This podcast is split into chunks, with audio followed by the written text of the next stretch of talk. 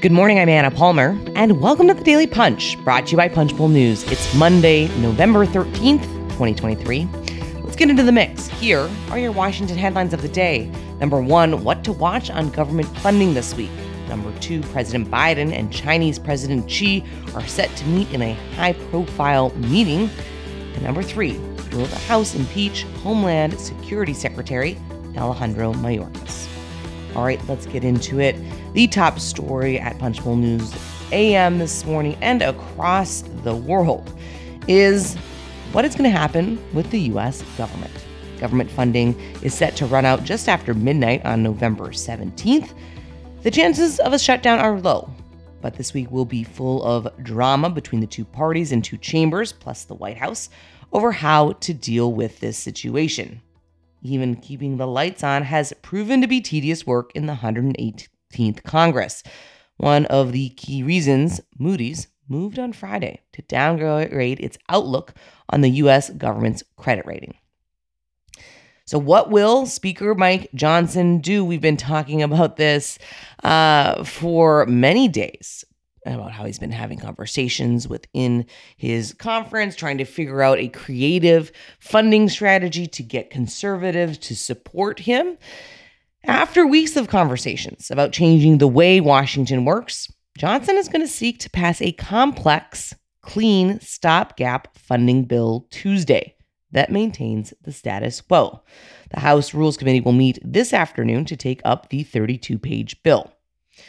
The rules hearing is going to be very closely watched, especially with how a trio of hardline conservatives on the panel vote. Of course, there's Representative Chip Roy, the Republican of Texas. Roy has already said he's opposed to Johnson's proposal. If successful in rules, Johnson and GOP leaders will then have to pass the rule on the floor, another major challenge. The full House is expected to vote on that measure Tuesday. So, overall, Johnson's proposal is basically the same approach that former Speaker Kevin McCarthy got booted for, a clean CR at current funding levels. And he'll need Democrats to help pass it. But that's the strategy Johnson decided on following extensive meetings with Republicans from across his conference. The scheme Johnson proposed is this. The House will seek to extend government funding until January 19th for four spending bills: agriculture, energy and water, military construction VA, and transportation HUD. Funding for the rest of the federal government, the 8 remaining bills, will be extended until February 2nd.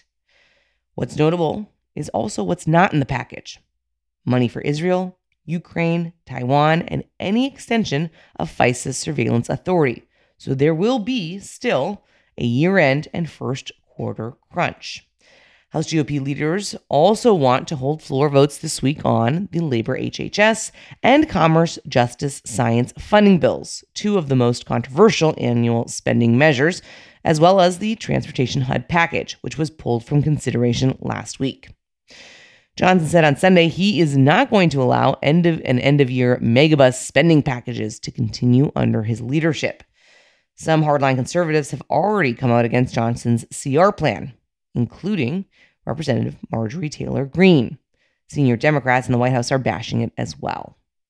We'll note, however, that House Democratic leaders haven't formally said they'll recommend a vote against it. Remember, if more Democrats end up voting for this bill than Republicans, Johnson is in trouble. What we've heard from Democrats is this: it could have been worse, and they don't see Johnson's move as picking a fight with Democrats as he did with the Israel bill, when the speaker attached a poison pill spending cut that he knew would be a non-starter. To be sure, Democrats do not like this quote-unquote laddered CR approach, as Representative Rosa DeLauro, the top Democrat on the House Appropriations Committee, has noted. Democrats also don't like that it doesn't include Ukraine or Israel funding. It's important to know, every day that Ukraine money doesn't get passed makes it less likely the country will get additional U.S. aid. But there's no obvious poison pill in the proposal either.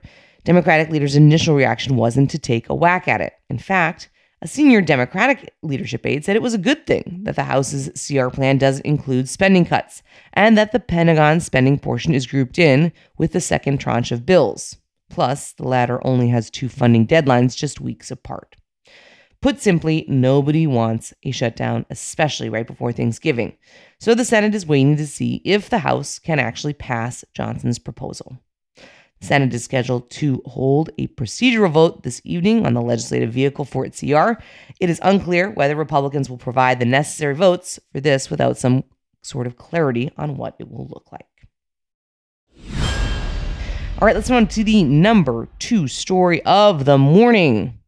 President Joe Biden, he's meeting with Chinese President Xi Jinping Wednesday on the sidelines of the Asia-Pacific Economic Cooperation, or APEC, summit in San Francisco, the first face-to-face interaction between the leaders of the world's leading economic powers in more than a year.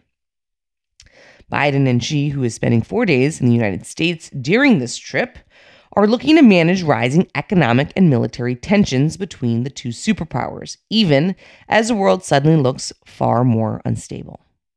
The war between Israel and Hamas is growing in scale and intensity following Hamas's October 7th terror attack. The winter fighting season could lead to significant recalibration in Ukraine's efforts to fight off the Russian invasion, and China's growing aggression against Taiwan and in the South China Sea has pushed the Biden administration to seek new alliances throughout the region. Congress currently has no path to provide new aid for Israel, Ukraine, or Taiwan, certainly a good thing in the eyes of Xi. And Biden will surely emphasize to him, as Senate Majority Leader Chuck Schumer did, that Beijing shouldn't take steps that help Russia or Iran. Senior Biden administration officials have been huddling with some of their Chinese counterparts during the period leading up to Wednesday's session, including Treasury Secretary Janet Yellen. The White House also wants to restart high-level military contacts between the United States and China. These were cut after former Speaker Nancy Pelosi visited Taiwan in August of 2022. Those tensions were further inflamed after a Chinese high-altitude spy balloon was shot down off the South Carolina coast in February. This is going to be something we are going to be watching very closely and expect some more coverage throughout the week. Let's move on to the number 3 story of the morning. The big question, will the House impeach Homeland Security Secretary Alejandro Mayorkas this week? You'll recall Representative Marjorie Taylor Greene, the Republican from Georgia, filed a privileged resolution to impeach Mayorkas before the House left Thursday. This means GOP leaders have 2 legislative days, or until Tuesday, to bring the resolution up for a vote. It's unclear what the GOP leadership plans to do here. An effort earlier to impeach President Joe Biden in June was dealt with by referring the resolution to committee. House GOP leaders could move to do the same with the Mayorkas resolution. This is probably an easier vote for Republicans, even the most vulnerable GOP lawmakers. Still, we've already seen some, including House Majority Whip Tom Emmer, the number 3 Republican and the most moderate GOP lawmaker in leadership, come out in support of the impeachment. This shows what kind of appeal the proposal could have for many Republicans. However, the language of MTG's resolution is inflammatory, to say the least. That could make it easier for lawmakers to vote no or even skip the vote. The resolution refers repeatedly to invasion and illegals, offensive and potentially dangerous rhetoric. We checked in with some Democrats over the weekend, and they'll first try to table the resolution, according to multiple sources. Only a handful of Republicans would need to vote with all Democrats to effectively kill the resolution using that maneuver. Of course, if the House does vote on impeaching Mayorkas, it would be doing so without a vote by the Homeland Security Committee, where Chair Mark Green is conducting his own probe of Mayorkas. And it would come during a week that Congress is struggling to keep the federal government open, not to mention while House Republicans' separate impeachment inquiry into Biden seems to be sputtering. Republicans will argue they have been making the case that Mayorkas is responsible for the crisis conditions at the U.S.-Mexico border through a series of hearings and reports for months. This has largely taken place at the Homeland Security panel. Of course, the House's impeachment effort, even if it is successful, would fail to win a 2/3 majority in the Democratic-controlled Senate.